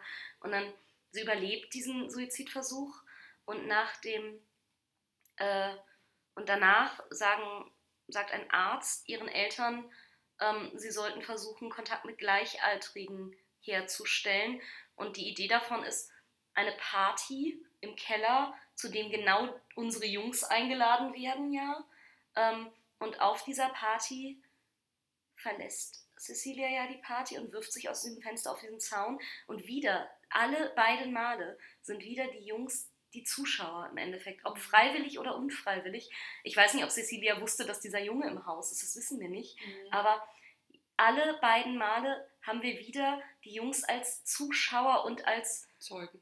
Als Zeugen und es ist wieder eine Show im Endeffekt, Mhm. die für sie gemacht wird. Sie, muss, sie hätte es auch nach der Party machen können, aber sie hat sich entschieden, nein, jetzt sofort. Mhm. Und am Ende, und während sie, das finde ich eine ganz spannende Sache, auch ein ganz schönes Symbol so, dass sie, äh, die, sie hatten ja auch immer diese äh, Pflaster ihrer, ähm, ihrer Schnittverletzungen auch während der Party und die werden mit so ganz viel, ähm, mit so ganz vielen Armbändern ihrer Schwester überdeckt und so mit Tesafilm festgeklebt und die reißt sie sich vorher runter, bevor sie sich umbringt. Mhm. Also dieses Verstecken ihres Fehlers und Mhm. ihrer, ähm, ja, ihrer un, ihres Unangepasstseins wird so ein bisschen, das reißt sie sich runter, das ist so ein Befreiungsakt, finde ich. Also und auch aus dem Fenster zu springen, ist ja auch eine Form von frei sein. Also es Mhm. endet nicht sehr schön, aber äh, ja. Genau. Moment konnte sie fliegen. Es wird auch gesagt, dass, Ja. dass die Jungs sich gar nicht sicher sind, ob sie nicht vielleicht sogar dachte, sie bekommt Flügel und flattert davon. Ja, genau. Und in der Folge ähm, dieses Selbstmords äh, wird die Bewegungsfreiheit der Mädchen stärker eingeschränkt, bis sie dann einmal zu diesem einen Schulball gehen dürfen, auf dem Lux dann ihre Jungfräulichkeit verliert. Erste Mal in ihrem Leben Sex hat Das mit einem nicht, Jungen. Äh, So wie es dargestellt wird. ähm, so wie die Jungs meinen, dass Ja. es passiert ist. Ähm, mit einem Jungen, den sie tatsächlich mag, mutmaßlich. Ähm, weshalb sie dann auch äh, zu spät nach Hause kommt, später als die Mama erlaubt hat. Ähm, was, äh, weil der Junge sie nach dem Sex einfach hat liegen lassen, nachdem sie, ich glaube, sie sind zusammen eingeschlafen, er ist aufgewacht und ist nach Hause gelaufen, auf dem ohne sich. Fußballfeld, auf diesem sehr männlichen Objekt des, die Jungs spielen ja alle Sport. Und auf diesem mitten auf diesem Feld, hell dass den Mädchen, dass genau, dass den Mädchen immer entf- äh, fremd bleiben wird, weil sie selber immer pa als passiv dargestellt Und sie werden. sitzen immer nur auf der Tribüne und, Mhm. und jubeln den, den Spielern zu. Das wird auch betont. Ja, Und auch glaube ich, dass sie nach dem Sex irgendwie auch ganz aufgelöst war und Mhm. irgendwie, ich weiß nicht mehr genau, was sie gesagt hat, aber irgendwie, Ich mache immer alles kaputt. ich mache immer alles kaputt, genau sowas, dass sie dann sie sozusagen Schamgefühle hatte oder ja. irgendwie emotional auf jeden Fall sehr reagiert hat und der Junge, der fand das scheiße, dass der dann plötzlich emotional war, dieses Mädchen, was immer so über den Dingen scheint zu Und es wird auch gesagt, dass er meint, ja, in dem Moment hat er dann auch irgendwie das Interesse verloren. Genau. ja, Äh, ja, genau, er hat gesagt so, ich habe sie vorher, ich habe sie wirklich geliebt vorher oder ich fand sie ganz toll, ich war total besessen von ihr wieder. Mhm. Äh, aber in dem Moment, nachdem wir Sex hatten, habe ich jegliches Interesse verloren. Mir war egal, wie sie nach Hause kommt. Genau, das ist halt die Frage, war das so nach dem Motto, er wollte sie nur in Anführungszeichen ins Bett kriegen und danach das Interesse verloren oder genau auch die Tatsache, dass sie dann so plötzlich Selbstzweifel und diese Menschlichkeit gezeigt hat Ja. und plötzlich gezeigt hat, oh, ich habe Gefühle und ich habe jetzt eine Reaktion auf dieses Ereignis, dass er dann gesagt hat, oh nee, du bist mir zu kompliziert, du bist ja ein richtiger Mensch. Ja, genau, sie ist nicht mehr dieses Symbol. Sie ist Ja. nicht mehr dieses Symbol dieser femme fatale und gleichzeitig der äh, Jungfrau. Jungfrau. Genau. Und dieses Symbol, weil sie diese Mädchen in der ganzen Schule so berühmt berüchtigt zu sein scheinen und irgendwie anders und spannend. Ja. Und ob sie, er damit das Interesse verloren hat, weil, seien wir ganz ehrlich, Sex ist etwas, was sehr menschlich ist und sehr nicht so idealisiert, wie es in Filmen, sondern gerade vielleicht auch auf einem Footballfeld Mhm. irgendwie sehr realistisch und unspannend und ein bisschen komisch auch. Mhm. Wahrscheinlich ist. auch gar nicht so geil, weil Nein. wenn das wirklich ihr erstes Mal gewesen sein sollte, wie gut ist das erste Mal Sex, das man üblicherweise hat? Mhm. Auch das erste Mal Sex mit neuen Personen ist ja für die meisten Leute jetzt nicht der Ja. beste Sex, den man haben kann. Das stimmt. Worauf ich aber eigentlich hinaus wollte, ähm, nachdem Lachs dann viel zu spät nach Hause kommt ähm, und nach Alkohol riecht und total verdreckt ist äh, durch ihren Aufenthalt auf dem Fußballfeld, ähm, da wirkt es, als würde die Mutter sagen, okay, nach dem Selbstmord unserer Jungs wurde uns gesagt, wir sollen die Kinder mehr rauslassen, aber Ja. wir sehen ja, das, das geht nicht gut. Ähm, daraufhin nimmt sie ihre verbleibenden vier Töchter von der Schule und sperrt sie quasi ein. Ähm, wodurch wir dann nur noch äh, die Dinge sehen, die sie auf dem Dach tun. Ähm, und das nächste Aktive, was wir dann mitbekommen, ist, dass äh, diese Mädchen die Jungs einladen zu sich nach Hause, sie in das Haus holen, in dieses verschlossene, stinkende, verdreckte, herunterkommende Haus ähm, und ihnen erzählen, dass sie ausbrechen wollen, dass sie vor ihren Eltern flüchten wollen. Spannend finde ich ja auch, also sie nehmen ja Kontakt auf durch das Telefon, aber sie sprechen nicht mit den Jungs, sondern spielen ihnen Platten vor und die Jungs spielen Platten zurück vor. Ja, also es ist ganz interessant, dass die erste Kontaktaufnahme von den Mädchen ist das mit dem Licht. Die schalten Mhm. immer das Licht in einem bestimmten Rhythmus an und aus wie so ein Morse-Code. Und die Jungs versuchen immer diesen Morse-Code zu entschlüsseln, aber der ist irgendwie auf, Chinesisch oder was weiß ich. Das ist irgendwie ganz, ganz komisch, so können nie entschlüsseln. Mhm. Und dann fragen sich die ganze Zeit, wie nehmen wir Kontakt zu den Mädchen auf? Wie nehmen wir den Kontakt zu den Mädchen auf? Und nach tagelangem Überlegen fällt ihnen ein, wir rufen sie einfach auf dem Telefon Ja. an. Und so, da merkt man erstmal, die- sind schon so abstrahiert, die denken gar nicht mehr daran. Das sind echte Menschen, die wohnen in eurer Nachbarschaft. Ihr könnt da auch einfach mal hingehen und an der Tür klingeln. Ja, Aber an der Tür zu klingeln ist so sozial verpönt, weil dieses Haus schon so verfallen ist und die, diese Lesbens sind schon so ausgestoßen aus der Gesellschaft, dass die Jungs nicht mal auf die Idee kommen, die überhaupt anzurufen. Und dann kommen sie auf die Idee und rufen sie an und, und dann spielen die sich mal gegenseitig diese Platten vor, anstatt miteinander zu reden. ja. Was auch wieder so total abstrus ist. Und so verhält, verhält sich niemand im echten Leben, aber in dieser Geschichte verhalten sich Menschen eben halt so. Und ihr müsst mir gerade auf die Sprünge helfen, ob das nur im Film ist oder auch im Buch. Ähm, diese kleinen Heiligenkarten, die sie überall verstecken. Das ist im Buch auch. Genau, okay. Also die Mädchen haben so laminierte Bilder der heiligen Mutter Maria Mhm. äh, und die verstecken sie so in der Nähe der Jungs, was irgendwie für mich auch sagt, sie kommen raus, ne? Also, das ist eine- halt wieder. Das die ist so haben, eine Vorstellung nur der Jungs, dass sie eingesperrt sind, Die haben vermutlich. Bewegungsfreiheit, aber anscheinend nur heimlich. Also die Eltern lassen die anscheinend schon nicht raus. Ja, aber sie kommen ja in irgendeiner Form raus. Sie hätten, Die schleichen sich raus. ja, aber sie hätten auch irgendwie auf die Jungs zugehen können, wenn sie gewollt hätten. Aber sie Ja. machen das so, sie lassen sich so ein bisschen, sie machen so eine, wie eine Schnitzeljagd, finde ich so ein bisschen. Ja. Sie lassen sich so ein bisschen erobern Mhm. Und das Ziel, das große, der große Preis am Ende ist, dass sie nachts, die Jungs nachts zu den Mädchen eingeladen werden, um scheinbar mit ihnen zu fliehen. aber dass sie fliehen, ist doch eigentlich auch eine Idee von den Jungs, oder? Ja, Also aber die, das die bilden die sagen sich ein. nur, die schicken irgendwie einen, einen Brief, wo irgendwie drin steht, kommt an dem Abend zu und kommt morgen Abend zu uns oder Ja. sowas. Und die Jungs sind die, die diesen Escape-Plan machen und die das Auto haben. Und, Mhm. und man sieht ja auch, dass die Mädchen packen. Ja, Die packen einen Koffer und die Jungs Ja. denken, oh, die wollen ausreißen. Und so kommen sie, glaube ich, auch auf die Idee. ja, genau. Und, ähm, ich glaube, die Jungs packen, glaube ich, gar nichts. Nö. Die denken, die denken, wir fahren jetzt mit denen nach Florida, von Detroit nach Florida und, und stellen sich irgendwie vor, wie sie mit den Mädchen auf der Flucht sind, aber die haben nichts eingepackt. Die sind alle minderjährig. Mhm.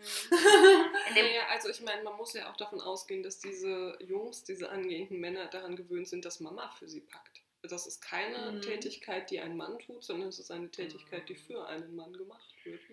Im äh, Film vielleicht, da ist ein, äh, das, ist eine, da ist eine, das ist diese Vorstellung, diese Traumszene der Jungs, wie sie in dem Auto sitzen mit den Mädchen und wegfahren, ist total spannend, ähm, weil Cecilia da mit drin sitzt. Mhm. Obwohl Cecilia schon ein Jahr tot ist. Ja. Und generell immer, wenn sie so Vorstell Fantasien von den Mädchen haben, so wie im Buch auch, ist Cecilia immer dabei. Weil sie, das ist kein echter Zukunftsplan, den sie Ja. haben. Das ist nur wieder so ein abstrakter Traum. Ja. Die, haben, sie- die haben keine Sekunde darüber nachgedacht, was denn jetzt ist, außer der Kontakt mit Mädchen. Wir fliehen zusammen. Das war's schon. Ähm, ja, aber dann, sie werden in das Haus eingeladen und werden von Lachs begrüßt. Lachs, die ein, ähm, die einen äh, Trägertop trägt, was Mhm. betont wird irgendwie, dass sie das schon mal versucht hat zu tragen, ihre Mama es ihr aber verboten hat. ja, diese Sequenz über dieses Trägertop ist so lang und so Ja. unangenehm. So sexualisiert Das wieder. ist so ja. voyeuristisch und eklig und fetischisierend. ja.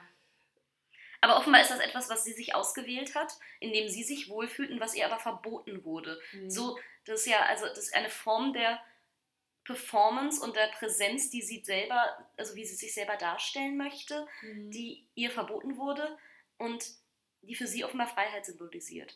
Ähm, sich so kleiden zu können, wie sie möchte.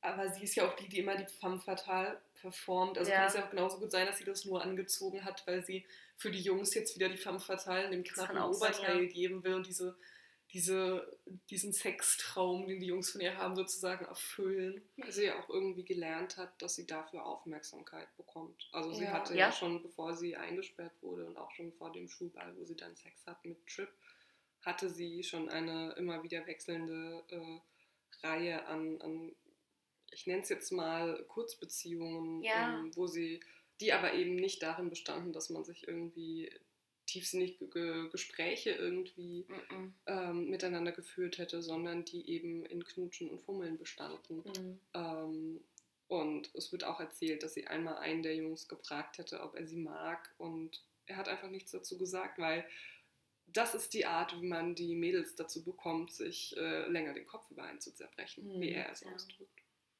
Ja, auf jeden Fall sind die Mädchen ja dann, äh, sind die Jungs, Entschuldigung, ja dann im Wohnzimmer.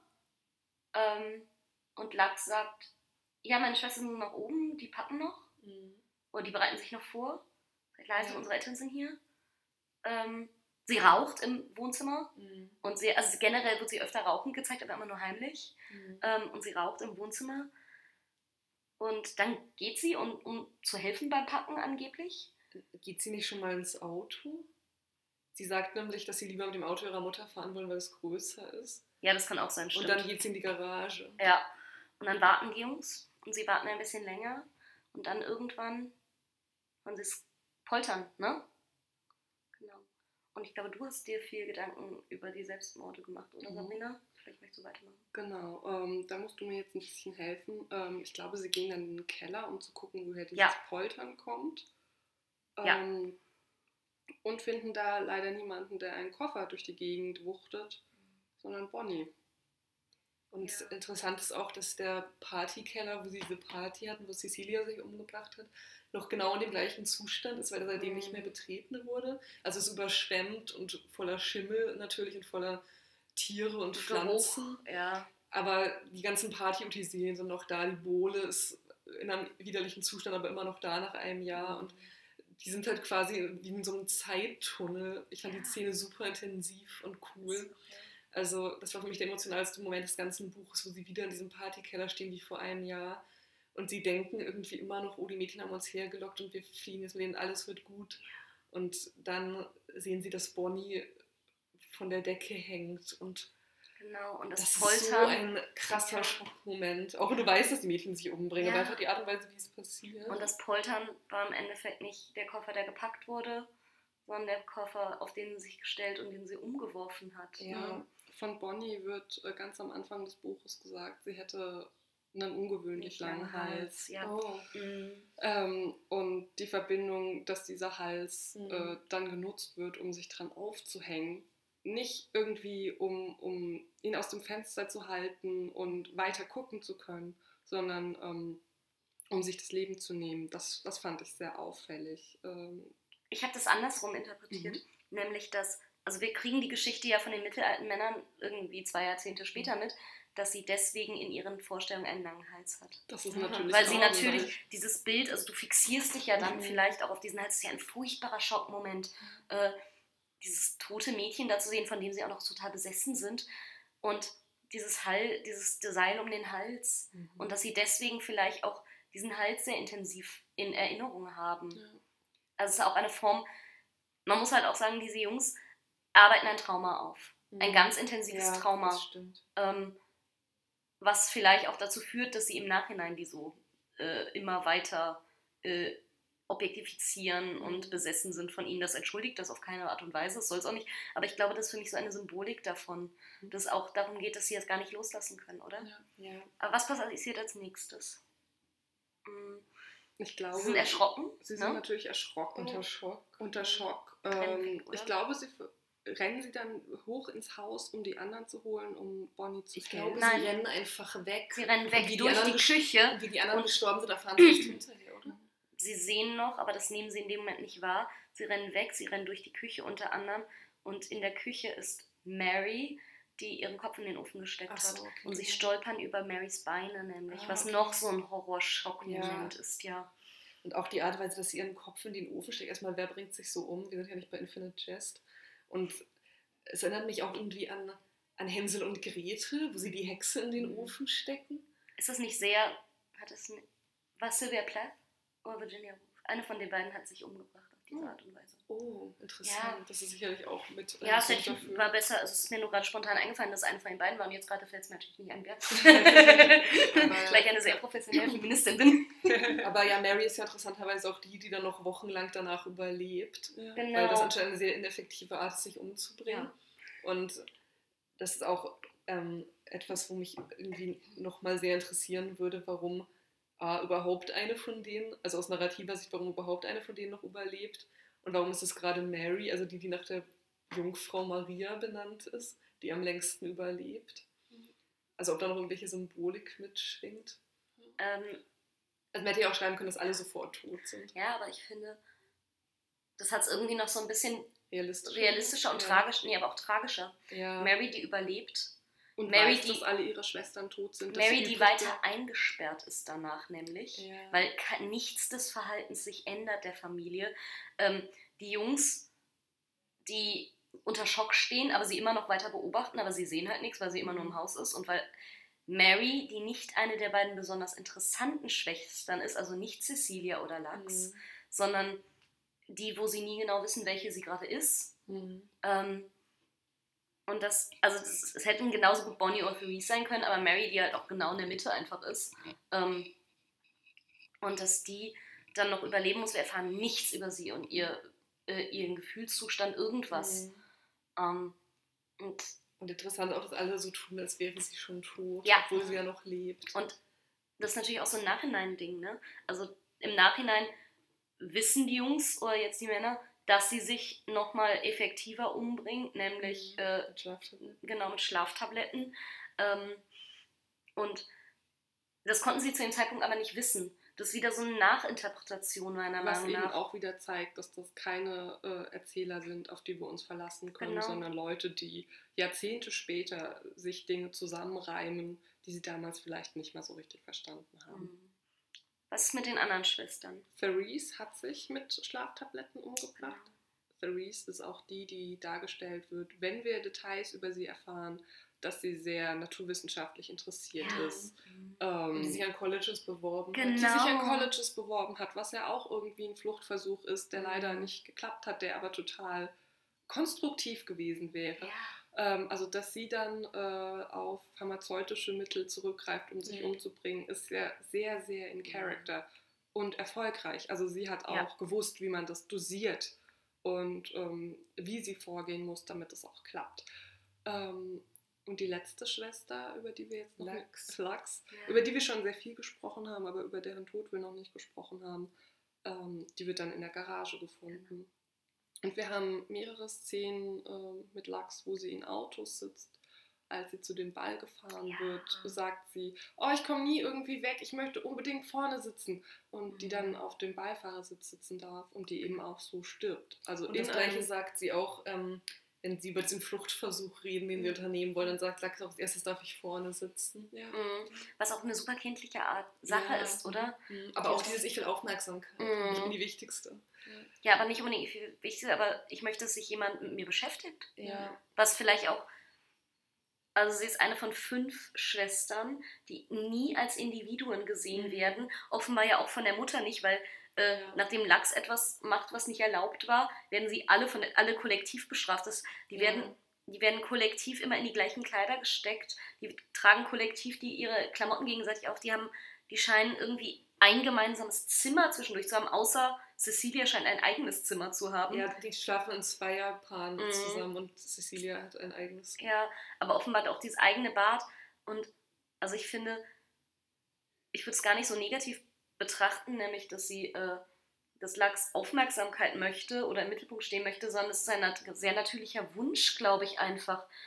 Äh, Als Individuum gesehen. als Individuum gesehen Ja. zu werden, genau. Und das kannst du, wenn du vor, vor, vorne kann nur einer sitzen, Ja. Du während du sonst dann- hinten sitzen musst. Und Ja. in der Familie sitzen der Vater und die Mutter vermutlich Natürlich. vorne. Mhm. Also, Ja, aber, aber auch da wieder, ähm, dass es eben ein Vehikel ist, mit dem man eben auch hätte fliehen können. Ich glaube nicht, dass äh, Lux weiß, wie man Auto fährt. Ähm, die ist, wie gesagt, 14 und ähm, wir haben auch schon darüber gesprochen, dass die Eltern nicht gerade gut darin sind, irgendwie Freiheits- und Individualitätsdrang ihrer Kinder zu unterstützen. Aber eben, ähm, dass sie sich ein Auto ausgesucht hat, mit dem man hätte fliehen können ja. Mit dem man irgendwo hin hätte, also okay, sie ist aus ihrer Sicht sicherlich irgendwo Mhm. hingekommen oder war irgendwo hin unterwegs, aber eben nicht in eine, in eine körperliche Freiheit, aber es wäre als Vehikel dafür tauglich gewesen, im Ja. Gegensatz zu, zu den Methoden, das Innere eines Ofens und äh, ein Haufen Schlaftabletten wirken da ganz, ganz anders. Und, und außer dem Auto wird ja auch der Koffer als ein Vehikel benutzt, um sich umzubringen, obwohl der Koffer ja auch ein Symbol für Aufbruch, Freiheit, Ja. Wegkommen von diesem Ort ist. Mhm. Und die Jungs, wenn sie den Koffer packen, sehen, denken, die Mädchen packen den Koffer, weil sie abhauen wollen. Und in Wirklichkeit der Grund, warum sie Dinge in den Koffer getan haben, war damit er schwer, irgendwie schwer genug ist, um als Gegengewicht benutzt zu werden. Nee, damit du, damit du, wenn du dich draufstellst, dass er nicht sofort umfällt. genau. Damit du ihn wegkicken kannst. Ja, genau. Also es musste also Gewicht in den Koffer, deswegen haben sie ihn gepackt. Und das fand ich auch wieder so. Die Jungs sehen etwas, interpretieren es als eine Geste des Aufbruchs, denken, ja, die Mädchen wollen mit uns wegrennen. Und in Wirklichkeit haben die Mädchen die ganze Zeit ihren Selbstmord geplant, ganz, ganz kühl und berechnend. Ja. Und haben ganz kühl und berechnend dafür gesorgt, dass die Jungs da sind, wieder Zeuge zu sein, genau wie bei dem Selbstmordversuch von Cecilia und bei Cecilias Selbstmord. Mhm. Dass sie dafür gesorgt haben, dass sie ein Publikum haben und nicht nur irgendeins, sondern halt diese Jungs. Ja. Was eben auch deutlich zeigt, dass sie sich bewusst sind, unter welcher Beobachtung sie stehen, dass sie wissen, wer da immer äh, ist und sie anschaut, äh, wer ihre Sachen mobst, Mhm. wer, äh, zumindest soweit wir wissen, durch dieses Haus geistert Ja. und äh, sie beobachtet. Und trotzdem nichts tut, um ihnen zu helfen. Genau. Der genau weiß, wie ihre Situation ist Mhm. oder so, so weit man es überhaupt wissen kann. Und trotzdem nichts macht. Die Jungs interpretieren das ja, warum sie eingeladen wurden, nachdem, also nachdem sie sich umgebracht haben, ähm, interpretieren die Jungs das ja so, dass sie die Mädchen ihnen zeigen wollten, dass sie sie nie kannten und ihnen nie nahe kommen werden. Ja. Und ich frage mich, ob das nicht eine der wenigen akkuraten Mhm. ähm, Analysen ist, die diese Jungs jemals gemacht haben in Bezug auf die Mädchen. ja. Ähm, weil sie hätten sie nicht einladen müssen. Mhm. Ähm, sie hätten sie nicht teilhaben lassen müssen und deswegen glaube ich auch, dass sie, also einerseits sollten sie Zeuge werden, glaube ich, Zeuge ihres Horrors, aber ich glaube, sie sollten auch bestraft werden. Mhm. Bestraft damit, diese Trau diesen Traum aufzubauen und diese Hoffnung, oh, jetzt haben wir endlich Kontakt zu ihnen.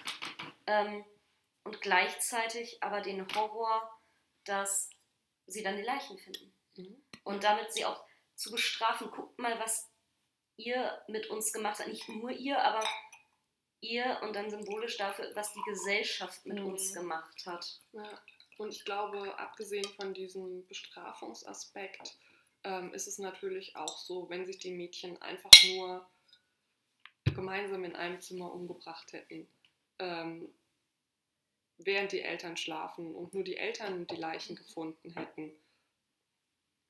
Wie viel davon wäre dann wieder an die Öffentlichkeit Genau. gedrungen? Also diese, diese Zeugenschaft der Jungs, die sie die ganze Zeit beobachtet haben, haben dann die Mädchen im Endeffekt auch für ihre eigenen Zwecke genutzt, damit eben die Geschichte, wie sie gestorben sind, auf jeden Fall an die Öffentlichkeit dringt Genau. und nicht, nicht irgendwie vertuscht werden kann, ähm, dass sie quasi mit einem, mit einem großen Paukenschlag abgehen und wenigstens für diesen einen Teil ihres Lebens dann ähm, sozusagen die Regie führen und äh, versuchen können zu beeinflussen, Ja. was erinnert wird, wie erinnert Mhm. wird Mhm. ähm, und eben mit diesem, mit diesem finalen Akt äh, Da auch ihre Geschichte zu schreiben. Ja, und auch, dass sie sich nicht nur mit Zeugen umgebracht haben, sondern auch individuell in verschiedenen Räumen mit verschiedenen Methoden Ja. in ganz unterschiedlichen Bereichen des Hauses, Ja. ähm, nämlich Keller, Erdgeschoss, erster Stock und Garage, Ja. äh, nachdem Cecilia im Garten gestorben Ja. ist, ähm, nochmal diese Individualität auch zu Mhm. betonen. Stimmt. Und nicht nur einfach, also sie hätten sich auch alle mit Schlaftabletten zum Beispiel umbringen können. Oder das Haus anzünden. Ja. Oder irgendwas. Ja, aber irgendwas, aber genau. Ähm, aber auch nochmal ihre Individualität zu betonen, die sonst niemand gesehen zu Ja. haben scheint. Und ich habe viel darüber nachgedacht, warum sich die Mädchen umgebracht haben, also warum Mhm. sie Suizid begangen haben. Und ähm, ich habe keine Erklärung außer, obviously you've never been a 13-year-old girl.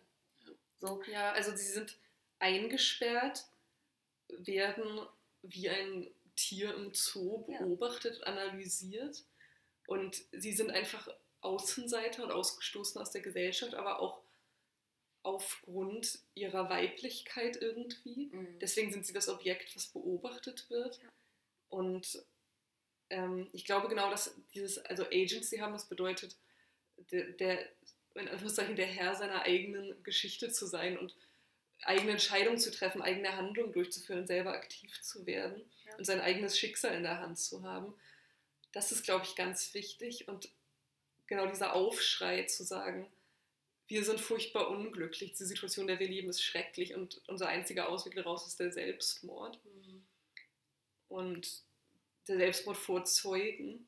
Und ich finde es halt super entlarvend, dass diese Jungs einfach ein ganz normales Leben führen, dass sie alt und fett und wie sie selber sagen, in unglücklichen Ehen Mhm. stecken und irgendwie diese Lebenslust aus ihnen rausgesaugt ist, aber die werden nicht, die werden keine Revolutionäre, die werden nicht politisch aktiv, die setzen sich nicht für Frauenrechte ein. Ich weiß, das ist ein Mhm. bisschen absurd, weil es Anfang der Ja, 70er aber- ist, aber die wachen nicht auf aus ihrem bequemen Leben und sagen, oh, dieser Selbstmord, dieser Mädchen hat uns verändert, dass wir jetzt aktiv werden wollen und dafür sorgen, dass sowas nicht mehr passiert. Wir, sind keine Beschü wir werden keine Beschützer von Frauen oder Retter von Frauen oder irgendwas, sondern alles, was wir werden, ist creepy Dudes, die ihr ganzes Leben lang diese toten Mädchen weiter stalken Ja, und die ein ganz normales, bequemes, privilegiertes Leben weiterführen und Mhm. nichts daraus lernen. ja. Und das für mich auch, also ich bleibe für mich so ein bisschen dabei, dass für mich die Mädchen Frauen generell repräsentieren und die Jungs das Patriarchat und äh, Mhm. die männlich dominierte Gesellschaft. Ähm, auch wenn das sehr binär natürlich gedacht ist, aber es ist halt so dargestellt. Ähm, und dass die Mädchen einfach generell an dem Druck zusammen, zusammenbrechen. Sie können gar nicht diese ganzen Erwartungen, die von allen Seiten auf sie gelegt werden, diese Ideale, die, die Femme fatale, die Braut, die äh, Jungfrau, äh, die kollektive Schönheit, die Individuen, die sie nicht, nie sein durften, Mhm. ähm, die Erwartungen ihrer Eltern, ihrer Mutter, ähm, wie sie zu sein und sich zu benehmen haben, wie sie Frau zu sein haben und wie sie äh, Gender auch performen sollen. Ähm, und da währenddessen kein eigenes Mitspracherecht über sich als Individuen zu haben, weil man sie nur als Frau sieht oder Mädchen, Mhm. nur als diese Ikonen Mhm. der Weiblichkeit. Ähm, und dass man da gar keinen Weg rausfindet. Also wenn ich mir vorstelle, die Mutter hat sie aus der Schule genommen. Äh, Therese hätte vermutlich nächstes Jahr den, ah nee, die bewirbt sich schon Alkohol, das war ihr letztes Jahr. Mhm. Ähm, man hat ihr die, jede Chance genommen, rauszukommen. Die war so, Genau. so kurz davor. Ja. Und von dem, was wir wissen, was uns vermittelt wird durch die Jungs, war das ein wirklich kluges, interessiertes, Genau. ähm, ja, eine, eine Frau, mit der man sich auch gerne unterhalten hätte, die, Mhm. wenn sie da nur rausgekommen wäre, wahrscheinlich auch was daraus gemacht hätte, in Anführungszeichen. Ja, und nicht nur karrieremäßig, sondern auch einfach alleine weg zu sein von der Familie, von ihrer Rolle auch als älteste Schwester oder als nur Schwester, sondern als Individuum mal gesehen werden zu können. Und das alles wurde kaputt gemacht. Und ja, und gleichzeitig die Jungs, so wie du gesagt hast, Danja, dass die einfach in ihr Leben zurückgehen können, dass die glücklich werden können, weil, Nee, eben nicht. Glücklich werden ist ja die eine Sache, die sie nicht ja, nee, gut, aber dass sie, aber so bequem. genau, aber dass sie im Endeffekt normal. nichts passiert mit normal, ihnen. Ja. Nichts passiert mit ihnen. Und genau das passiert, wenn in, wenn in der Gesellschaft und in den Medien wieder deutlich wird, was, an, was Frauen angetan wird. Mhm. Wenn wieder nach MeToo, nach, ähm, wenn wieder irgendwie Sexismus vorkommen, wenn äh, Vergewaltigungen irgendwie aufgedeckt Mhm. werden, solche Dinge, wenn klar wird, wie groß der Gender Pay Gap ist.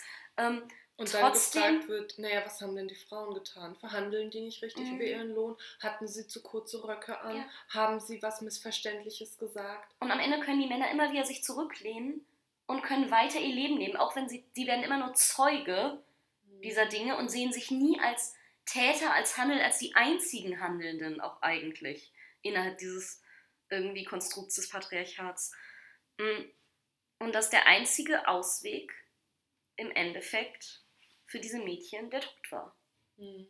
Ja, weil die, die Frauenrolle, die wir sehen, das, was äh, für sie ge- angedacht ist, auch von ihren Eltern, das große weibliche Ziel in Anführungszeichen ist die Mutter. Mhm. Ja, Und äh, eine Frau, die innerhalb von fünf Jahren fünf Kinder zur Welt Mhm. gebracht hat, eins nach dem anderen, Mhm. ähm, und offensichtlich nicht besonders glücklich ist in ihrem Leben, das ist ja keine Perspektive, auf die Ja. man ernsthaft aktiv zuarbeiten möchte. Ja, Ja, ich Ja. glaube, das macht The Virgin Suicides, auch wenn wir einen ganz starken männlichen Blick haben, ähm, zu einem feministisch sehr, sehr, sehr wertvollen Buch, auf jeden Fall. ähm, wo man, auch wenn es in den frühen 70ern spielt, trotzdem sagen kann, wir können da auch für uns heute total viel draus ziehen. Weshalb ich glaube, sagen kann, dass auch wenn es nicht unbedingt immer Spaß macht zu lesen, wirklich empfehlen können, uns damit auseinanderzusetzen und ähm, eben auch versuchen, zwischen den Zeilen zu lesen. Und ich muss sagen, ich hatte super viel Spaß beim Lesen. Ich finde, das Buch ist sehr lustig, Ja. weil es so, ja. so gekonnt Dinge überzeichnet, dass, also, es ist, nicht, diese Absurdität, ich muss einfach mal von meiner Lieblingsszene erzählen. Oh ja. Und zwar hat, glaube ich, Lachs so einen Erdbeerlippenstift. Und diese Jungs schaffen es sich, diesen gleichen Lippenstift zu besorgen. Und dann zwingen sie ein, also sie ich weiß nicht, ob sie, ob sie ihn zwingen oder ob er sich freiwillig erklärt, aber ich glaube, sie sind ein einzelner, schon ein einziger Junge muss sich diesen Lippenstift drauf machen Ja. und dann jeden anderen Jungen abknutschen und dabei stellen sie sich dann vor, dass es Lachs wäre. ja, Und die stimmt. Szene fand ich einfach nur zum Schießen. Ja. Das ist richtig. Also ich muss auch sagen, das Buch ist einfach literarisch unfassbar schön geschrieben. Einerseits zwar lustig und tragisch und Mhm. komisch und grotesk und Ja. auch irgendwie zum Teil ekelhaft und schlimm Mhm. und alles, aber gleichzeitig in einer in einer Sprache und einer Wortwahl, die ich selten Mhm. so schön, muss ich Ja. sagen, erlebt habe und was mir gut gefallen hat, auch wenn ich mich da vielleicht als sehr faul oute jetzt, es hat nur 250 Seiten. Das Ja. heißt, es ist auch wirklich ein Buch, das ihr auf eine längere Bahnfahrt mitnehmen könnt, Ja. das man an wenigen Abenden durchlesen kann. Es liest sich sehr schnell. Ja. Es liest sich auch sehr leicht, muss ich sagen. Ja. Es passiert ja auch nicht so viel. Und es ist auch, das fällt auch nochmal interessant, weil es, wir haben ja alle die englischsprachige Version gelesen. Ist es auch vom, also ich kann das zwischen nicht mehr so gut einschätzen, aber es ist vom Vokabular her, glaube ich, auch nicht so schwer. Oder? Nee, Also, Obwohl es sehr poetisch geschrieben Genau. ist. Ich glaube, aus dem Zusammenhang, die Wörter, die einem vielleicht nicht vertraut sind, sind einfach auch Wörter, die, nicht so wichtig sind. die nicht so wichtig sind oder die man dann aus dem Zusammenhang eben versteht. Ja. Und äh, wenn man sagt, man ist nicht so der Lesemensch, ähm, gibt, es einen Film. Genau, es gibt den Film von Sophia Coppola mit Kirsten Dunst, wie für gewöhnlich, wenn Sophia Coppola einen Film macht, ähm, Und der ist von Anfang der 2000er. 1999. Okay. Ähm, genau. Ähm, ich glaube, einer ihrer ersten Filme, die sie selber äh, dirigiert hat. Ähm, mit ihrem Vater Francis Ford Coppola als Producer. Oder andersrum. Aber ja, eine, Ford, äh, eine Coppola-Coppola-Produktion. Aber sie hat auf jeden Fall Regie geführt. Genau, sie hat Regie geführt, genau. Und ähm, der Film ist auch nicht besonders lang, weil es so ein 90er-Jahre-Film ist. Mhm. Äh, der ist ästhetisch sehr, sehr schön gemacht. Ich finde, die Sprache des Buches überträgt sich sehr gut in die, diese Ästhetik des Films. Ähm, der ist sehr nah dran am Buch. Mhm. Ähm, und also wenn man nicht so der Lesemensch ist oder lieber mal einen Sonntagabend irgendwie mit einem Film verbringen möchte, finde ich das auch eine sehr, sehr gute Wahl. Ja. Und ich finde auch, dass diese, ich finde es sehr atmosphärisch, wie er, wie er diese kleine Straße, es spielt ja eigentlich fast immer nur in dieser Straße, wo dieses Haus steht, was sie die ganze Zeit angucken. Also ich finde es super schön, wie er die Stimmung beschreibt und die, ach, die Jahreszeiten und Mhm. irgendwie immer die Natur mit reinbringt, die Bäume und die Fliegen und alles, was da halt so lebt. Irgendwie lebt und atmet alles so krass in diesem Buch. Ich finde, Das stimmt. also ich fand es von der Art, wie es geschrieben ist, super, super spannend. Und habe auch große Lust, noch andere Bücher von dem gleichen Autor zu lesen. definitiv. Wenn das dann mal passiert ist und wir feststellen, dass man auch über dieses Buch so wunderbar sprechen kann und dass wir auch das äh, dann feministisch verwertbar finden, dann hört ihr vielleicht von uns eine neue Ausgabe dieses Podcasts, bei dem wir dann über ein weiteres Buch von Mr. Eugenides sprechen. Oder Ansonsten, über andere ansonsten finden wir in unseren Bücherregalen sicherlich noch viel anderes und freuen uns, dass ihr zugehört habt. Vielen Dank. Ähm, ja. Wenn ihr möchtet, wenn ihr das Buch selber gelesen habt oder den Film oder ähm, jetzt irgendwie neugierig geworden seid, könnt ihr gerne äh, mit uns in den Kommentaren auch äh, in Kontakt treten. Und ja, ich hoffe, es hat euch gefallen in unserer ersten Podcast-Ausgabe. Und schaut auch gerne auf unserer Website innenansicht-magazin.de vorbei. Da findet ihr dann, wenn wir gerade keine neuen Podcast-Episoden aufgenommen und veröffentlicht haben, zwischendurch kurze Artikel zum Thema Queerfeminismus, intersektionaler Feminismus und aktuellen Themen, die uns in Bezug darauf beschäftigen. Genau. Wir haben außerdem einen Instagram-Account und einen Facebook-Account. Und außerdem Ach, findet ihr uns sogar auch bei Twitter. Ja. Auf Wiedersehen, ihr Lieben. Bis bald. Tschüss.